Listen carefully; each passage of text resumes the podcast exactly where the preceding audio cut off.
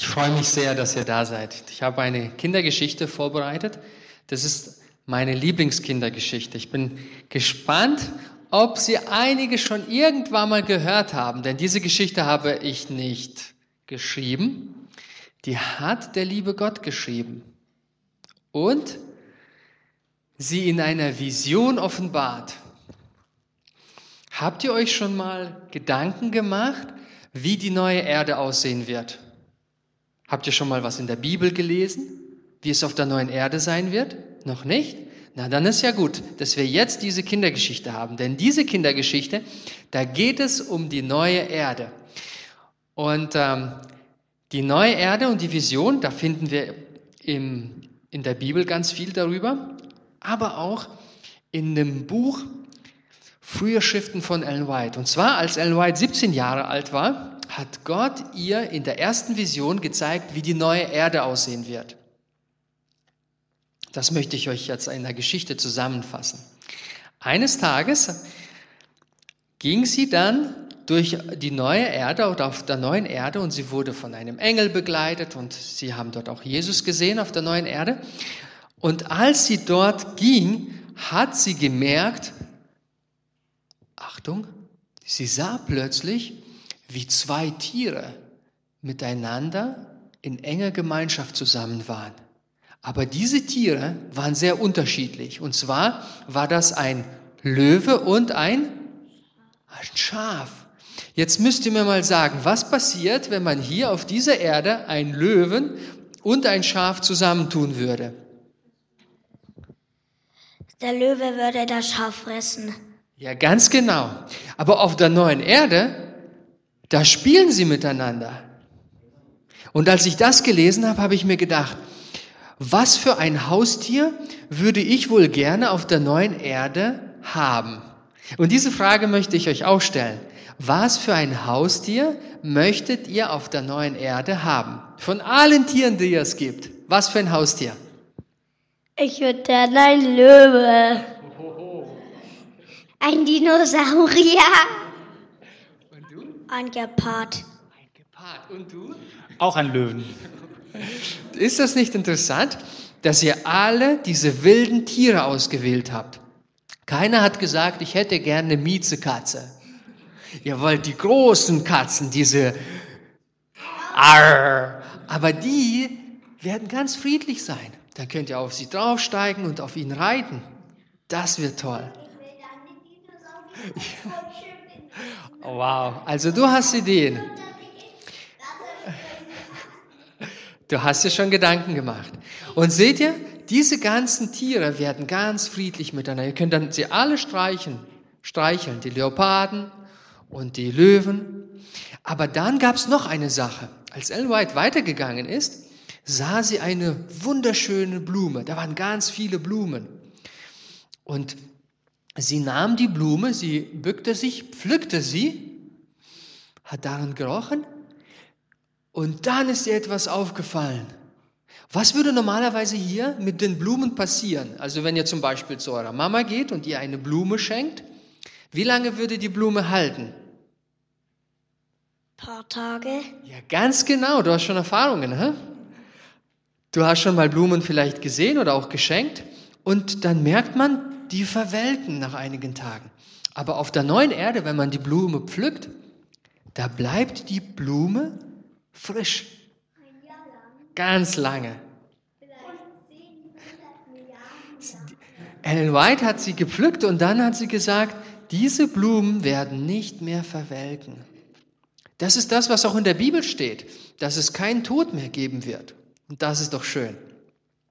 Später ging sie weiter und dann sah sie plötzlich eine ganze Schar von Menschen mit weißen Gewändern, so wie es auch in der Bibel beschrieben ist.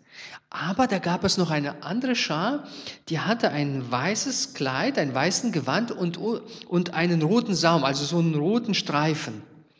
Und dann fragte sie den Engel, was ist denn das für eine Gruppe? Und der Engel antwortete ihr, dass das Märtyrer seien. Was ist denn das denn für ein Wort? Märtyrer. Wer könnte uns da helfen? Ha? Wer kann uns helfen? Was sind Märtyrer? Da waren auch Kinder dabei. Okay, dann vielleicht versuche ich mal zu helfen. Märtyrer, das sind Menschen, die wegen ihrem Glauben verfolgt wurden oder getötet wurden. Verfolgt und getötet wurden. Das heißt, sie sind wegen Jesus Christus gestorben. Und da waren auch kleine Kinder dabei. Kennt ihr eine Geschichte in der Bibel, wo kleine Kinder wegen Jesus, also äh, wegen seiner Existenz, dass es ihn gab, gestorben sind? Gibt es eine Geschichte in der Bibel von einem bösen König, der gesagt hat, dass die Kinder wegen Jesus sterben müssen? Ja, kennt ihr die Geschichte? Ja, das war die Geschichte von Herodes. Und der befohlen hat, dass alle Kinder, dass sie sterben müssen. Und Jesus hat alle Kinder lieb. Deshalb sagt er, auch lasse die Kinder zu mir kommen und wehret ihnen nicht, denn ihrer ist das Reich Gottes. Das heißt, auf der neuen Erde werden wir viele Kinder sehen. Und plötzlich sah Ellen White, dass diese Kinder einen Berg hochsteigen, auf den Berg klettern wollten. Und während sie das taten, haben sie ihre Flügel aufgespannt und sind hochgeflogen. Möchtet ihr mal fliegen? Auf der neuen Erde werden wir fliegen. Jesus sagt, wir werden sein wie die Engel. Wow. Ja, die Engel können fliegen und wir werden sein wie die Engel. Später, da gingen sie weiter und dann sah Ellen White einen ganz langen Tisch. Und dort sollten alle Gläubigen Platz nehmen und schön essen. Jesus hatte alles vorbereitet, den Tisch gedeckt. Und dieser Tisch war so lange, da konnten alle Menschen Platz nehmen. Jetzt stellt euch vor, alle Menschen, die hier sind, können sich dort hinsetzen. Alle gläubigen Menschen aus Leonberg, aus Baden-Württemberg, aus Deutschland, von der ganzen Welt und alle, die jemals gelebt haben. Was wird das für ein großer Tisch?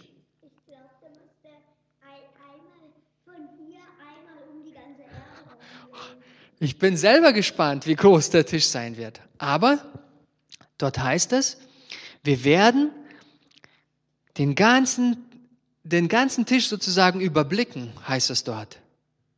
Wir werden also so gute Augen haben. Kennt ihr, kennt ihr Tiere, die bessere Augen haben wie die Menschen? Es gibt auch Tiere, die in der Dunkelheit besser wie Menschen sehen können.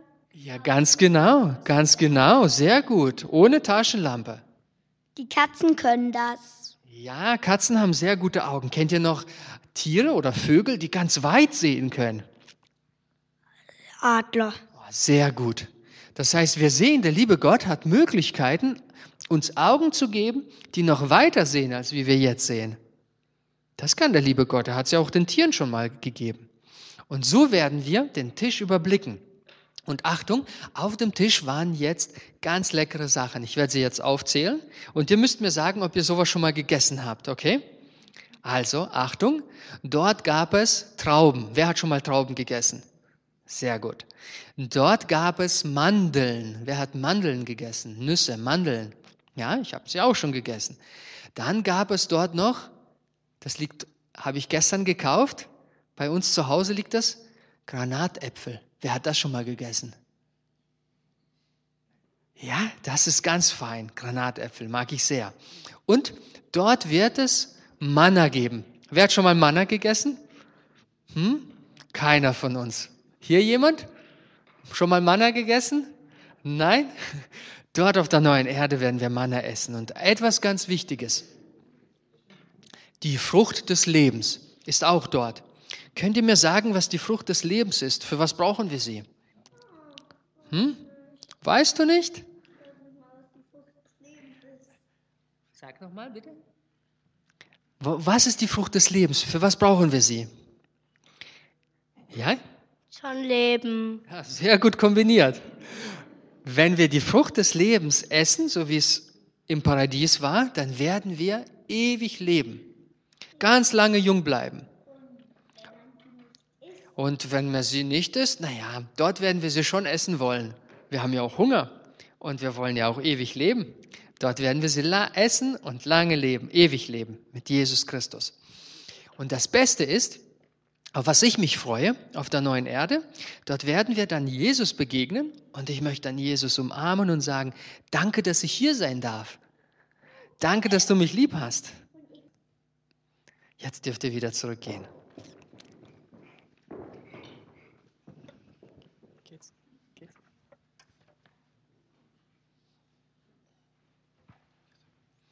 Ihr Lieben, das ist keine, kein Märchen, diese Kindergeschichte. Ich glaube von ganzem Herzen, das, was die Bibel über die neue Erde schreibt, dass das Realität wird und wir das erleben dürfen.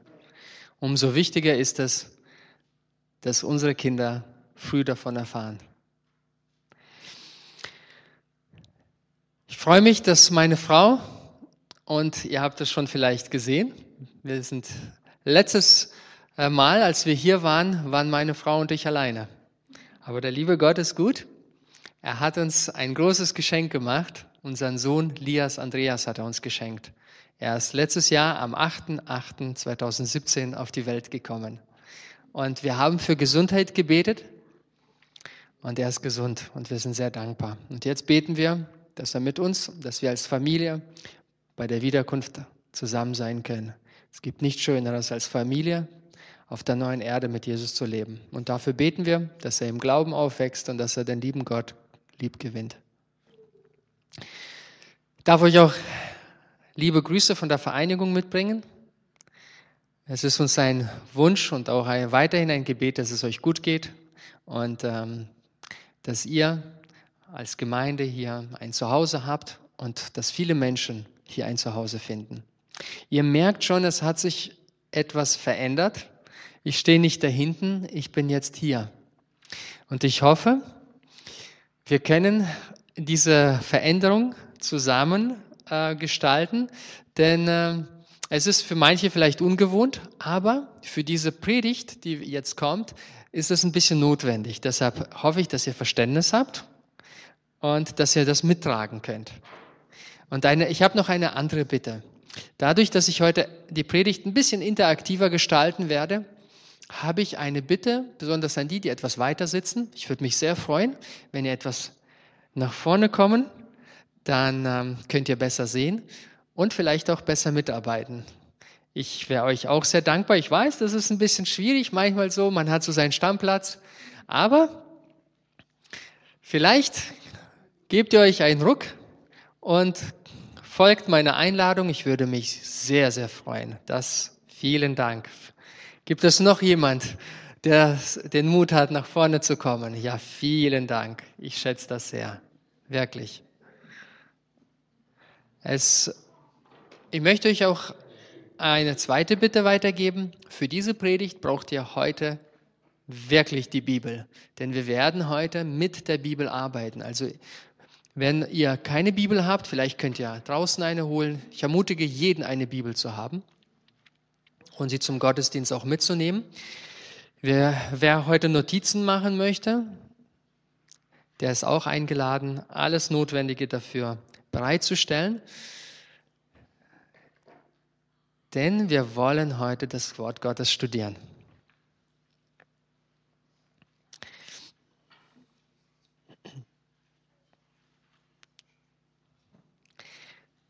So, Jawohl, da kommen noch welche. Schön.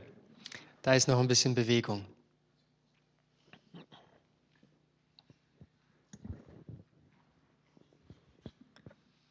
Das letzte Mal, dass ich da war, da haben wir die Predigt über Offenbarung 19, 20, 21 gehört. Über die Abläufe kurz vor der Wiederkunft, während der Wiederkunft und nach den tausend Jahren. Und heute wollen wir uns eine andere wichtige Frage stellen und vielleicht habt ihr euch diese Frage auch schon mal gestellt. Ihr wacht jeden Morgen auf, frühstückt, geht vielleicht zur Arbeit und dann kommt ihr nach Hause. Und so verläuft der Tag und die Woche und man fragt sich, ist das so mein Alltag heute und morgen und nächstes Jahr und in zehn Jahren? Wo ist meine Geschichte in dieser Geschichte hier, in der Bibel? Habt ihr euch schon mal die Frage gestellt, welche Rolle spiele ich in dieser großen Geschichte in der Bibel? Oder habe bis jetzt ich mir nur die Frage gestellt? Wer hat sich diese Frage gestellt? Wo ist mein Part, also mein Beitrag in der großen Geschichte, die wir in der Bibel finden? Okay, eins, zwei Hände, drei, vier, okay. Diese, diese Frage und unsere Position, unseren Beitrag möchte ich heute mit euch gemeinsam entdecken und deshalb braucht ihr die Bibel. Den, der Anfang, wenn man euch die Frage stellt, was ist so die große Zusammenfassung vom Kapitel 1 in 1. Mose 1? Wo beginnt denn meine Geschichte? Wo entfaltet sie sich denn? Wo kann ich mich einordnen? Um das, um diesen Fixpunkt zu, ähm, zu positionieren, müssen wir erstmal ganz kurz rekapitulieren. Was ist, was ist die Kernaussage oder die Zusammenfassung aus 1. Mose Kapitel 1? Ja. Okay, Gott hat alles geschaffen. Gott schuf am Anfang, Gott schuf Himmel und Erde. Ja? Dann in Kapitel 2, was ist dort so ähm, die Hauptaussage? Hat mich zu seinem Ebenbild geschaffen. Mhm, zum Ebenbild. Was wird dort noch beschrieben in Kapitel 2? Ganz genau, es geht um den Menschen im Paradies. Dort wird die Geschichte erzählt, wie es ursprünglich war. Und jetzt und jetzt passiert etwas. Das Entscheidende und wieso die Geschichte sich dann so entfaltet, wie sie sich entfaltet, ist das entscheidende Kapitel 3. In Kapitel 3 erleben wir, wie plötzlich aus der schönen Geschichte, wie sie beginnt, eine Wendung stattfindet. Plötzlich verändert sich. Und wahrscheinlich wird es den meisten bekannt sein, oder? Was in 1. Mose 3 passiert ist der Sündenfall. Das heißt, da ist eine Aktion und Gott reagiert darauf. Aktio, Reaktion, man spricht in der Physik so. Und hier, um die, unsere Geschichte zu verstehen, müssen wir einen entscheidenden Vers gemeinsam anschauen. Und von diesem Vers entfaltet sich alles. Ihr Lieben, ich lade euch ein, 1. Mose 3, aufzuschlagen. 1. Mose Kapitel 3 und dort den Vers 15.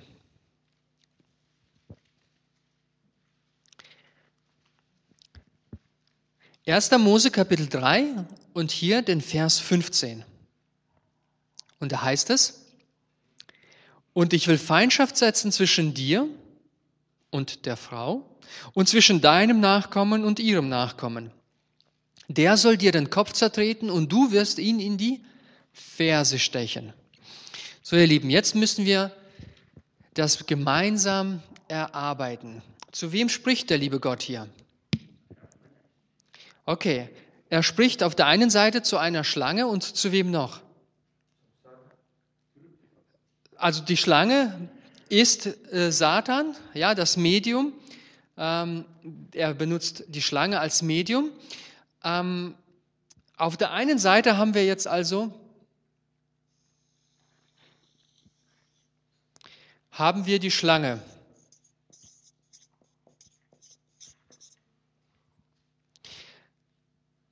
Und wer ist auf der anderen Seite? Die Frau. Und jetzt sagt er, und ich will Feindschaft setzen zwischen wem? Zwischen dir und der Frau, zwischen deinen Nachkommen und ihren Nachkommen. Was wird dann weiter passieren?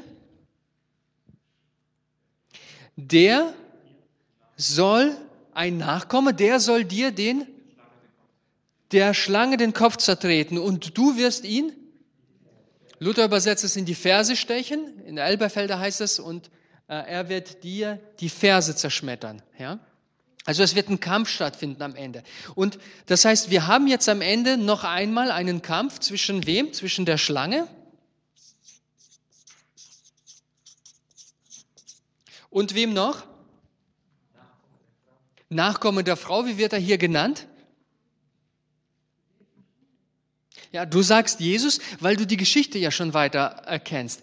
Aber wenn wir jetzt die Geschichte, wenn wir die Geschichte sich jetzt entfalten sollte, wissen wir nur, dass dann irgendwann der kommt.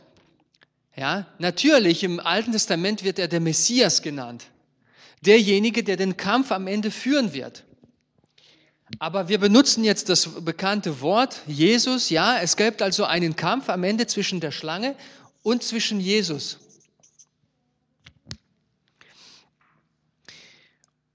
Wir versuchen jetzt aus dem, was wir im Alten Testament kennen, mehr Sinn zu machen, weil wir lesen die Geschichte meistens einzeln. Da ist die Geschichte von Kain und Abel, da ist die Geschichte von Abraham, da ist die Geschichte von Josef. Aber in Wirklichkeit ist es eine große Geschichte, die miteinander verflochten ist. Wir sehen dort eine Botschaft und wir können Anwendung für uns heute erarbeiten. Und das möchte ich heute mit euch tun, dass wir das gemeinsam machen.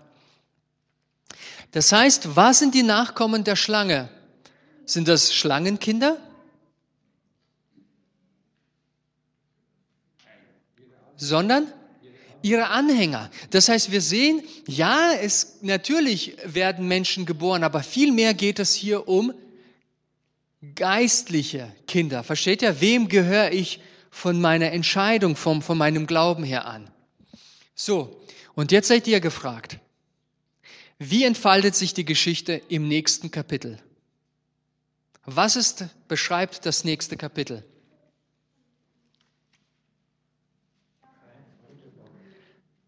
Das ist die Geschichte von Kain und Abel. Das heißt, die Frau äh, Eva, Adam und Eva haben Kinder und man könnte jetzt biologisch natürlich die Linie fortführen. Aber was merken wir sehr schnell? Wer gehört wohin?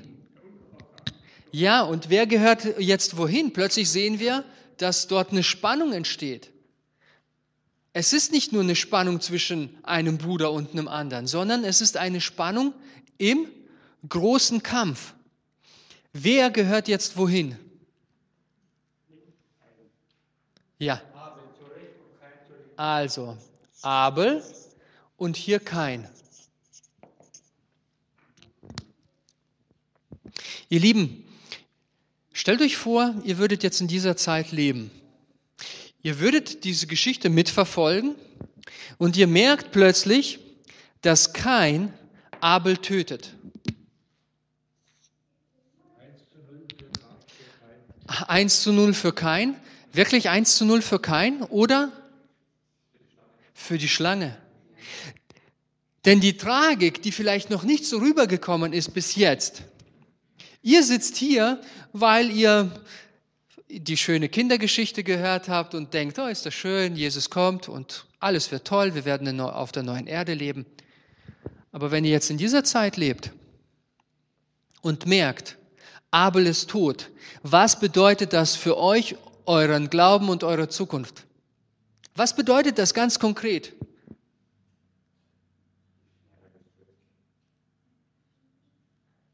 Ja, ja, die Ungerechtigkeit nimmt zu. Das ist der Punkt. Ihr seid in Lebensgefahr, denn plötzlich, wo ist denn euer Messias? Wo ist er denn? Wo ist denn euer Messias, der kommen soll? Wo ist er? Ja, das ist, weil du die Geschichte schon weiter kennst. Aber versuch dich jetzt in diese Situation reinzuversetzen. Du bist jetzt genau hier. Und du siehst, da ist der Nachkomme, der aus dem der Messias kommen soll, weil er der geistliche Anhänger der Frau ist, also geistig zu Gott gehört, und er ist tot. Wo ist jetzt dein Glaube? Wo ist deine Zukunft? Wo ist dein Messias? Nirgendswo. Das heißt, wenn ihr würdet hier umsonst sitzen, ihr würdet hier umsonst auf euren Messias warten, weil es er gar nicht kommen kann. Es gibt den Nachkommen nicht. Versteht ihr? Diese Tragik ist, ist es viel mehr als nur eine schöne Geschichte über Kain und Abel und äh, ein Konflikt zwischen einem Bruder, äh, zwei Brüdern. Hier geht es um den großen Kampf zwischen der Schlange und der Frau, also zwischen Gläubigen und Nichtgläubigen. Und aus der Linie der Gläubigen soll irgendwann mal der Messias kommen, der die Schlange vernichten soll. Und darum geht es im Alten Testament die ganze Zeit. Und jetzt habt ihr den ersten. Wir werden heute zwei Wege kennenlernen, wie der Teufel versucht hat, diese Linie auszurotten und was das für euch und euer Leben bedeutet. Der erste Punkt gleich am Anfang ist, der Teufel benutzt Gewalt um die Linie der Gläubigen, um dich vom Glauben fernzuhalten und den Messias zu vernichten. Erster Punkt, Gewalt.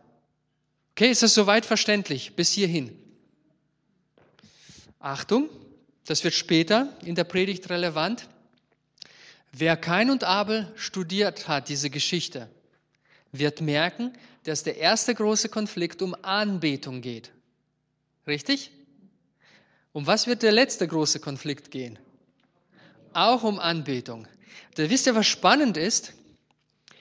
In dem ersten großen Konflikt ging es darum, wie werde ich erlöst? In dem letzten geht es darum, wie werde ich erlöst? Im ersten ging es darum, dass es eine Botschaft hier gab. Das ist der Weg, wie du Gottesdienst feiern sollst. Das ist der Weg, wie der Glaube ausgelebt werden soll. Im letzten Konflikt, in der dreifachen Engelsbotschaft, ist die erste Engelsbotschaft, heißt, so sollst du Gott anbeten. Und wisst ihr, was, was die große Herausforderung ist?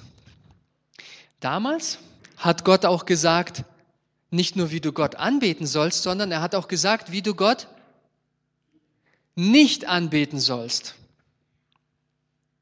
Das ist die große Herausforderung heute. In der dreifachen Engelsbotschaft sagt Gott, das ist das, wie du mich anbeten sollst. Erste Engelsbotschaft. Und um was geht es in der zweiten und dritten Engelsbotschaft?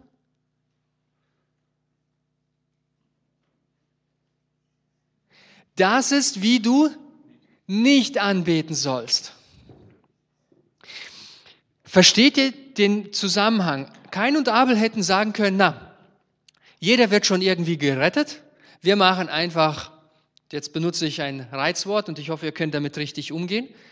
Wir machen einfach einen ökumenischen Kreis und du hast deine Wahrheit und ich habe meine Wahrheit und passt. Aber das ist das, auch der, die Sprengstoff in der dreifachen Engelsbotschaft ist, dass sie nicht nur sagt, wie was richtig ist, sondern sie sagt auch, was was falsch ist. Und das Problem heutzutage ist, dass wir in der Postmoderne leben, wo es nur meine Wahrheit gibt und solange du nichts dagegen sagst, ist alles okay. Du kannst es so machen und ich mache das einfach so. Und das ist Sprengstoff heute in unserer Gesellschaft. Und Gott hat das gemacht, er hat ganz klar damit konfrontiert, das ist richtig und das ist falsch. Und das sorgt für Gewalt. Okay, ist es verständlich? Das ist mehr als nur eine Kindergeschichte hier. Ja, das, hier geht es um, um den großen Kampf und der große Kampf entwickelt sich und jetzt kommt eine Genealogie und die meisten denken, eine Genealogie, also eine Aufzählung von den Nachkommen, das muss doch bestimmt nicht interessant und nicht relevant sein in der Bibel. Aber lasst uns mal kurz einen Blick reinwerfen. Ich glaube, dass in den Genealogien unglaublich tiefe Botschaften stecken. Ab Vers 17. Ab Vers 17, 1. Mose, Kapitel 4, ab Vers 17 bis 24. So, und hier wird die Nachkommen von Kain aufgelistet. Und der Höhepunkt ist Vers 23 und Vers 24. Ich lese da.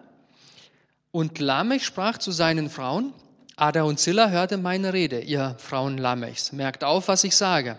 Einen Mann erschlug ich für meine Wunde und einen Jüngling für meine Beule. Kein soll siebenmal gerecht werden, aber Lamech 77 Mal. Punkt. Wieso hört die Bibel hier auf und dann wechselt sie wieder zu der Linie der anderen?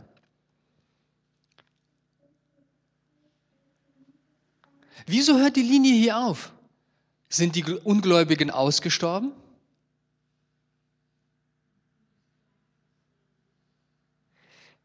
Jetzt bin ich auf eure Hilfe angewiesen. Lass uns mal ganz kurz zusammenzählen. Das wird jetzt sehr, sehr wichtig sein. Keins Nachkommen. Kein war der Erste. Wer ist dann der Nächste? Okay, wurde schon genannt. Henoch. Henoch ist der Nächste.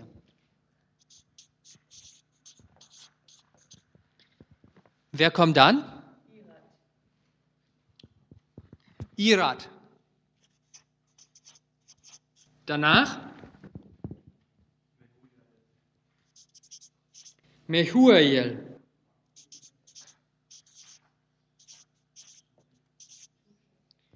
Danach? Methushael.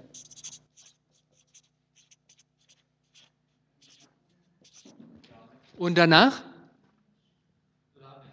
Lamech. So, wir machen kurz hier eine Pause. Wir zählen das erstmal und dann gehen wir zu der anderen Linie. Denn wir müssen noch erstmal Informationen von der anderen Linie holen. Zählen wir mal. Kain, Henoch, Irat, Mehuel, Methushel, Lamech. Lamech ist welche Generation? Sechste Generation. Merkt euch, die sechste Generation. Und wieso hört Gott hier auf? Diese Frage werden wir gleich beantworten. Wir gehen jetzt mal aber weiter in der Geschichte.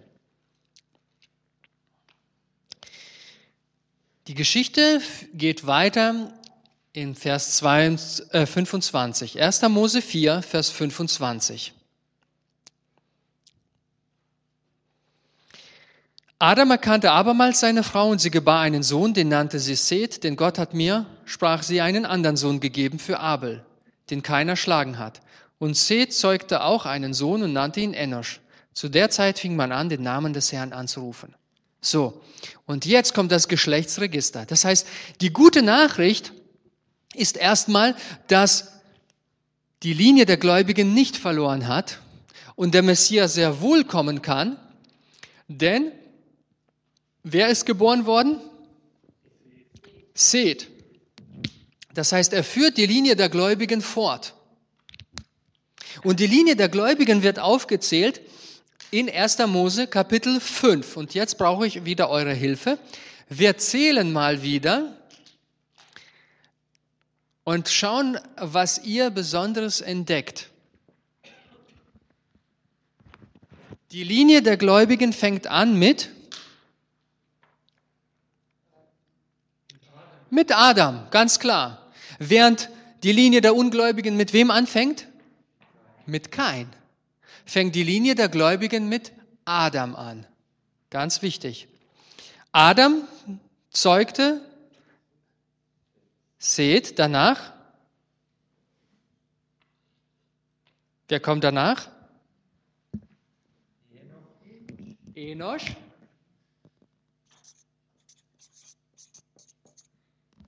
Danach?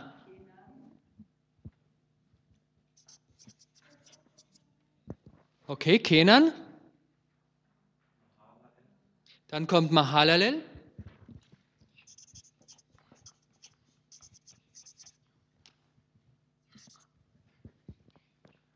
Danach kommt Jered. Und wer kommt danach? Henoch.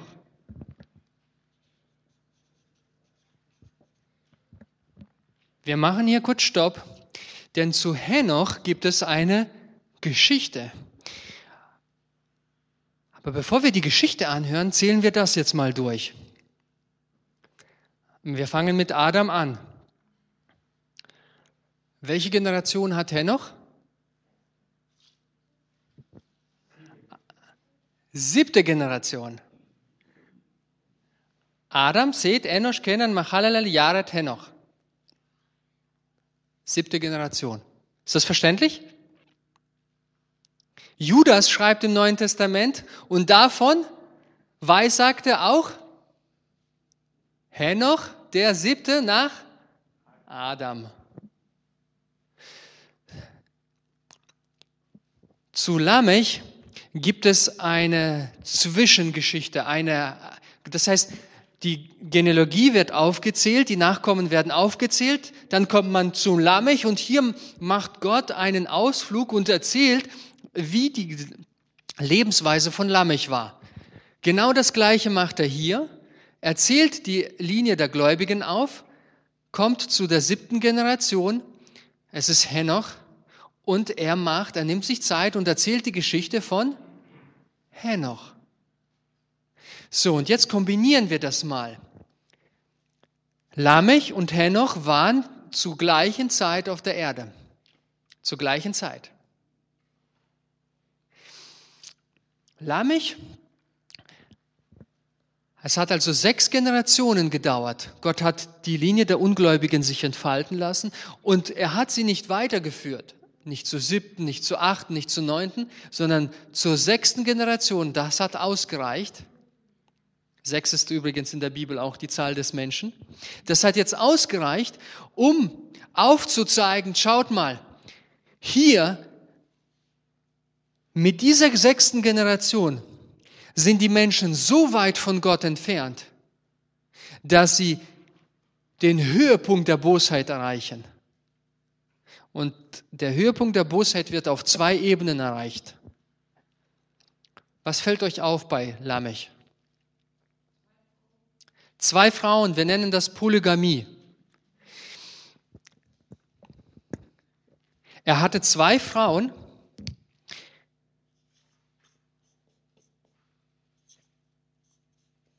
Ich mal hier kurz. Das heißt, was die Schlange, was der Teufel, was das Ziel ist, ist, das Bild Gottes zu entstellen. Das heißt, der Höhepunkt der Bosheit oder der Entfremdung von Gott ist immer der Angriff auf das Bild Gottes. Was ist das Bild Gottes? Ja, Gott schuf den Menschen zu seinem Bild und er schuf ihn als Mann und Frau. Das heißt, Gott möchte den Menschen nach seinem Bilde schaffen und die Schlange hat das Ziel, das Bild Gottes zu entstellen. Und wie hat er das jetzt hier geschafft? Haben wir schon gehört? Durch Polygamie. Ihr werdet sehen, immer wenn der Höhepunkt einer Geschichte erreicht wird, also die Bosheit so zunimmt, dass Gott interagieren muss, hat das immer etwas damit zu tun, dass das Bild Gottes so stark entstellt ist, dass er agieren muss. Das findet ihr im ganzen Alten Testament und auch noch an einer ganz wichtigen Stelle. Wo noch? Wo im Neuen Testament wird auch darüber berichtet, dass es irgendwann mal so sein wird, dass es eine Zeit kommen wird, wo das Bild Gottes so entstellt sein wird. Kurz vor der Wiederkunft wie zu den Zeiten Noahs. Wir werden noch dazu kommen, dass dort auch wieder das Bild Gottes entstellt worden ist. Und das ist das Interessante. Das heißt, gibt es heute Polygamie? Okay, das, die Polygamie im klassischen Sinne ist, dass man einen Ehevertrag eingeht, das heißt einen Vertrag. Und äh, bei uns in der westlichen Gesellschaft ist das verpönt, richtig? Aber überlegt mal ganz kurz, ist es wirklich bei uns sozusagen abgeschafft oder gibt es das in einer anderen Form? Heute hat man die Möglichkeit, mehrere Partner oder Partnerinnen zu haben, nebeneinander oder hintereinander, ohne dass man einen Ehevertrag eingeht. Das ist doch nur der große Unterschied.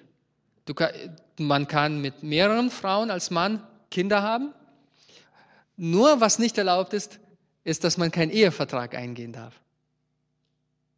Zusätzlich, was verändert sich noch im Familienbild? Was verändert sich noch? Was wird immer mehr ähm, vorwärts gepusht? Mann mit Mann, Frau mit Frau. Äh, ich habe von einem von einem ähm, interessanten Prozess in Kanada gelesen.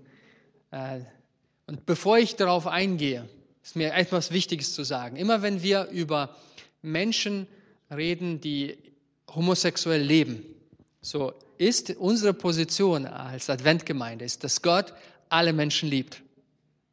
Und das ist ganz wichtig. Deshalb gehen wir mit allen Menschen respektvoll um. Richtig? Gott liebt sie und er möchte, dass es ihnen gut geht. Und auf der anderen Seite hat er auch Prinzipien und ein Familienbild. Und das ist ihm auch wichtig. Er möchte, dass die Menschen glücklich sind und dass sie nach seinem Bild, nach seinem Familienbild leben. Und das ist eben die Ehe zwischen einem Mann und einer Frau. Was die Gesellschaft jetzt verändert hat, ist, dass die Grundlage der Beziehung was ist? Solange sie sich lieben und das einvernehmlich ist, ist das in Ordnung.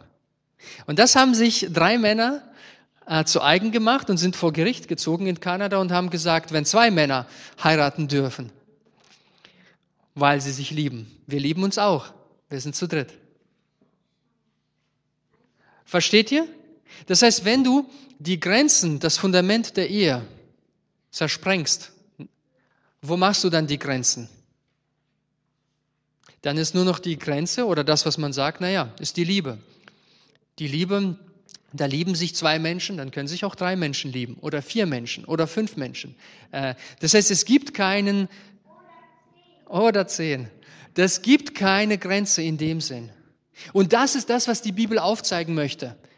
Dass das Familienbild zur Zeit, den Höhepunkt zur Zeit Lamechs so sehr erreicht hat, dass das Familienbild zerstört wurde. Und auf der anderen Seite ist es ein Ausblick, dass vor der Wiederkunft genau das Gleiche passieren wird. Das Bild Gottes wird so weit entstellt werden, dass Gott eingreifen wird. Das ist Punkt eins. Was fällt euch noch auf bei Lamech? Auf was geht er noch ein?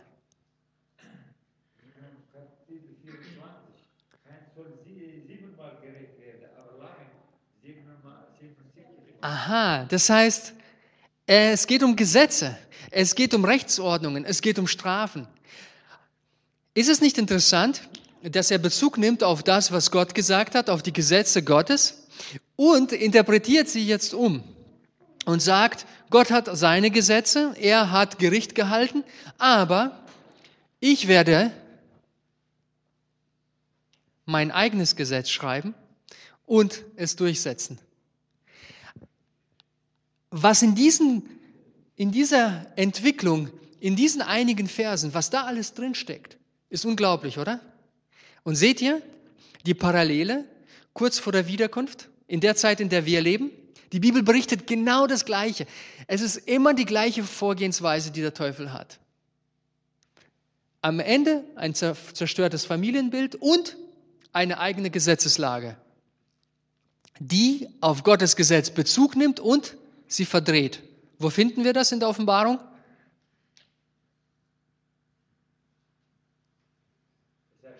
Offenbarung 13, das erste Tier, das zweite Tier und dann genauso Veränderung der Gesetze. Gottes Gesetz wird auch entstellt, der Mensch schafft sich sein eigenes Gesetz. Und dann wird Bezug genommen auf die Zahl des Menschen, ist 666. Wenn da nicht einige Parallelen sind in einer für viele langweiligen Genealogie. Aber die Bibel ist nicht langweilig. In der Bibel steckt so viel Botschaft für unsere Zeit. Und auf der anderen Seite, während hier der Höhepunkt der Bosheit beschrieben wird, zur gleichen Zeit gibt es eine, gibt es Menschen, die an Gott festhalten und ein anderes Schicksal haben. Sie lieben Gott, was ganz wichtig ist, Henoch ist nicht aufgrund seiner guten Taten in den Himmel entrückt worden, sondern weil er an den kommenden Messias glaubte, sich seine Sünden hat vergeben lassen, sein Leben dem Messias übergeben hat und nach seinem Willen gelebt hat. Im Neuen Testament wird von Judas erzählt, er war derjenige, der, der gepredigt hat über die, über die Wiederkunft. Und jetzt sieht doch bitte die Parallelen nochmal. Welche Gruppe in der letzten Zeit predigt über die Wiederkunft und erwartet den Messias? Ist das nicht unglaublich, dass das die gleiche Parallele hat, also die Nachfolger der Schlange und wir sehen das Schicksal von Henoch. Er wurde entrückt und ist jetzt bei Gott. Das ist, ihr Lieben, genau das, was ihr erleben werdet. Wenn Jesus nicht vorher kommt, werden wir sterben und wieder auferstehen. Aber wenn er vorher kommt, werden wir genauso wie Henoch entrückt in den Himmel. Spannend, oder? Und so entwickelt sich diese Geschichte.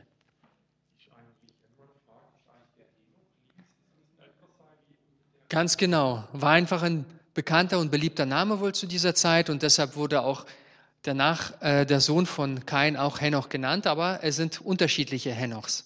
Ganz wichtig. Gut, ihr Lieben. Jetzt entwickelt sich die Geschichte weiter. Hier ist die Geschichte nicht zu Ende. Was nur deutlich wird, ist, dass sich Gruppen ganz stark gebildet haben. Und jetzt kommen ganz neue Akteure auf, sozusagen auf die Bühne. Und wir lesen davon in 1. Mose 6 ab Vers 1 bis 4. Hat von euch jemand die Elberfelder? Ich habe die Luther, die ist gut übersetzt, aber die Elberfelder kommt in diesem Punkt noch besser und deutlicher hervor. Hat jemand die Elberfelder? Darf ich dich dann kurz bitten, nach vorne zu kommen und das vorzulesen ins Mikro? Das ist entscheidend, die Aussage hier.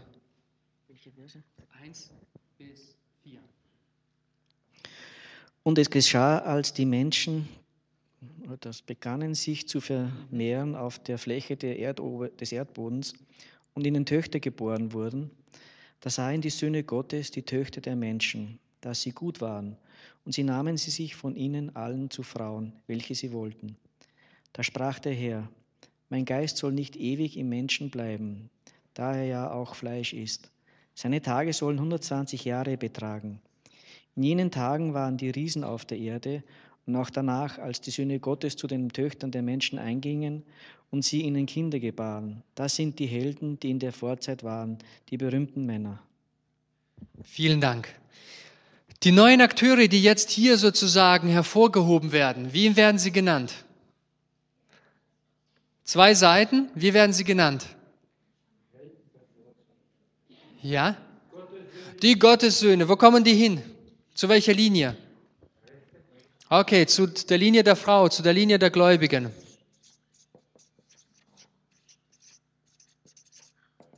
Gab es damals auch Gottes Töchter oder gab es nur Gottes Söhne? Gab es auch gläubige Frauen oder gab es damals nur gläubige Männer? Es gab auch Frauen, die gläubig waren, aber das ist hier gar nicht der Punkt, ihr Lieben. Es geht immer um die Akteure, denn die beeinflussen die Geschichte. Darum geht es. Deshalb äh, beschreibt die Bibel manchmal Personen nicht, weil sie die Geschichte nicht beeinflussen. Aber hier die Gottessöhne beeinflussen die Geschichte, den großen Kampf. Und auf der anderen Seite sind die, die Menschentöchter. Gab es damals auch Menschensöhne? Ja, aber die haben die Geschichte nicht so sehr beeinflusst. Das heißt, hier ist ein ganz anderer Blick. So, ihr Lieben. Was sagt die Bibel? Das kommt in der Elberfelder gut raus. Wer waren die Riesen? Gab es die Riesen vorher oder nachher schon? Achtung, gab es die Riesen schon vorher oder nachher? Vorher schon. Deshalb ist die Elberfelder auch genauer im Hebräischen. Die Riesen gab es schon vorher. Denn die Bibel beschreibt auch, dass es damals größere Menschen gab. Die Schöpfung war anders, die Umwelt war anders. Das wäre jetzt aber ein anderes Thema da, in das zu vertiefen. Gut, die Gottessöhne. Es gab schon vorher Riesen und auch danach, als die Gottessöhne zu den Menschentöchtern eingingen, heißt es, wurden danach auch noch Riesen geboren. So, und jetzt schauen wir mal, was jetzt hier passiert ist. Und ihr müsst mir jetzt helfen. Was haben die Gottessöhne die zu der Linie der Gläubigen gehören, was haben sie gemacht? Was haben sie zuerst gemacht? Zuerst? Also, zuerst sehen sie, ja? Sie sehen und was tun sie danach?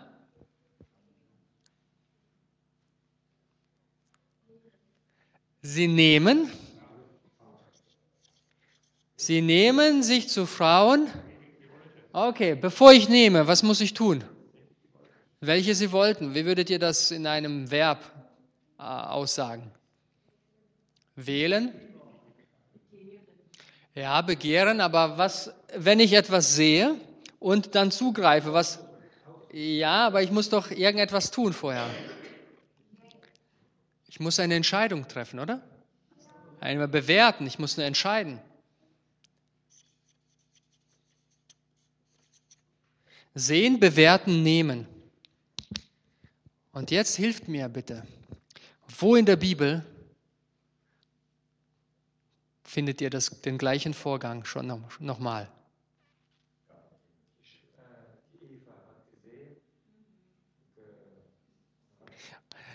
Da sah die Eva das von der Frucht gut zu essen, sie bewertet und dann nimmt sie. Das ist etwas, was ganz spannend ist hier. Die Gottessöhne vollziehen einen Sündenfall. Den gleichen Sündenfall wie Eva. Sie nehmen etwas, was Gott gesagt hat, du sollst nicht davon nehmen. Und was nehmen sie? Menschentöchter. Und hier ist ein wichtiges Prinzip. Und ähm, ich hoffe, dass wir aus der Bibel das auch klar erkennen. Gott möchte uns nicht vorenthalten. Jeder kann natürlich heiraten, wen er will. Diese Freiheit hat Gott den Menschen gegeben. Aber gleichzeitig hat er auch deutlich gemacht, ihm ist der Glaube so wichtig, weil es um unsere Zukunft geht und er möchte nichts, dass dein und mein Glaube verloren geht. Deshalb sagt er auch deutlich, gläubige Menschen sollen gläubige Menschen heiraten.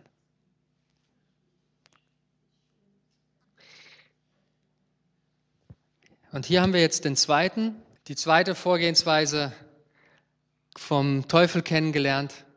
Neben Gewalt tut er was? Töten. Neben Töten, neben Gewalt tut er hier noch welche Vorgehensweise benutzen? Verführen. Entweder verfolgt er oder er verführt. Ihr Lieben, deshalb die Anwendung für euch und für mich, für uns alle. Werdet ihr verfolgt? Leidet ihr Gewalt wegen eurem Glauben? Ja, kann sein, vielleicht. Aber in der westlichen Welt haben wir Freiheit. Wenn wir also nicht Gewalt leiden, was ist die große Herausforderung für uns heute? Das ist die Verführung. Ihr werdet im ganzen Alten Testament, im ganzen Alten Testament, werdet ihr immer nur die zwei Prinzipien finden, die zwei Anwendungen. Deshalb ist das ganze Alte Testament voll von Götzendienst und Krieg. Der Teufel hat immer wieder versucht, das Volk Israel entweder auszurotten oder zu verführen, mit einem großen Ziel, dass der Messias nicht kommen kann. Wenn er das schafft, sind alle Menschen verloren und dann sitzt du und ich hier umsonst. Das ist das große Ziel. Ich wiederhole es noch. Das große Ziel des Teufels war im Alten Testament die Linie der Gläubigen entweder mit Gewalt zu zerstören oder zu verführen. Ich rede jetzt, ich rede jetzt nur von dieser Linie, von der Absicht des Teufels. Ich rede nicht von der Absicht Gottes. Das sind zwei Paar Stiefel. Wir reden jetzt von der Vorgehensweise der Schlange. Hier wurde Krieg und Gewalt benutzt, wie das Gott benutzt, ist jetzt, steht jetzt nicht zur Diskussion, sondern wie benutzt es der Teufel? Sein Ziel und seine Absicht war, diese Linie zu zerstören. Und deshalb findet ihr viele Kriege im Alten Testament und Götzendienst. Ist es verständlich? Ja? Gerne wäre ich noch mit euch weiter eingegangen, was dann passiert ist. Ihr seht, dass diese Vorgehensweise am Ende nur noch wie viele Menschen, die gläubig waren, produziert hat? Wie viele sind übrig geblieben auf der Linie der Gläubigen? Acht. Und das ist nicht einfach nur eine Geschichte. Ah, daher kam die Sinnflut. Sondern was hier passiert ist, ist, dass Gott eingreift, um Menschen zu retten, damit der Messias kommen kann. Das ist das, was er tut, damit Menschen gerettet werden. Und so entfaltet sich diese ganze Geschichte bis der Messias kommt. und mit der Schlange kämpft und die Schlange am Kreuz besiegt. Und dann geht es genauso weiter, bis der Messias noch einmal kommt. Aber weil der Teufel das weiß, dass er noch einmal kommen wird, zieht er alle Register. Und die letzte große Auseinandersetzung, und jetzt ist die Antwort auf die Frage, wo befinden wir uns? Wir befinden uns kurz vor der letzten großen Auseinandersetzung. Denn dann, das ist das, was Offenbarung 13 beschreibt, wird der Teufel diese zwei Prinzipien, Gewalt und Verführung, kombinieren, um gegen die Gläubigen, und wer spielt in der letzten Auseinandersetzung auf der Linie der Gläubigen eine wichtige Rolle? Die übrigen, die Gottes Gebote halten und haben das Zeugnis Jesu. Gegen die hat er. Gibt es noch andere Gläubige zu dieser Zeit? Natürlich. Aber die, die eine entscheidende Rolle spielen in der letzten Auseinandersetzung, ist die Gemeinde der übrigen, die Gottes Gebote halten. Und deshalb ist es so entscheidend zu wissen, ja, da gibt es Verführung und Verfolgung. Aber viel wichtiger zu wissen ist, dass Jesus Christus auch diesen Kampf, den letzten Kampf, gewinnen wird. Und dann werden wir das gleiche positive Schicksal von Henoch haben. Nicht, weil er so toll war, nicht, weil er sich seinen, den Weg in den Himmel verdient hat, sondern weil er an Christus festgehalten hat, ihm treu war, ihm gehorsam war und ihn von Herzen geliebt hat. Das ist deine und meine Zukunft, wenn du es möchtest. Und jetzt die Frage, möchtest du das? Wollen wir das? Dann lade ich euch ein, auch weiterhin mit Freude Gottes Wort zu studieren. Denn selbst in der Genealogie ist unglaublich viel Spannendes drin. Gott segne euch bei eurem Studium. Amen.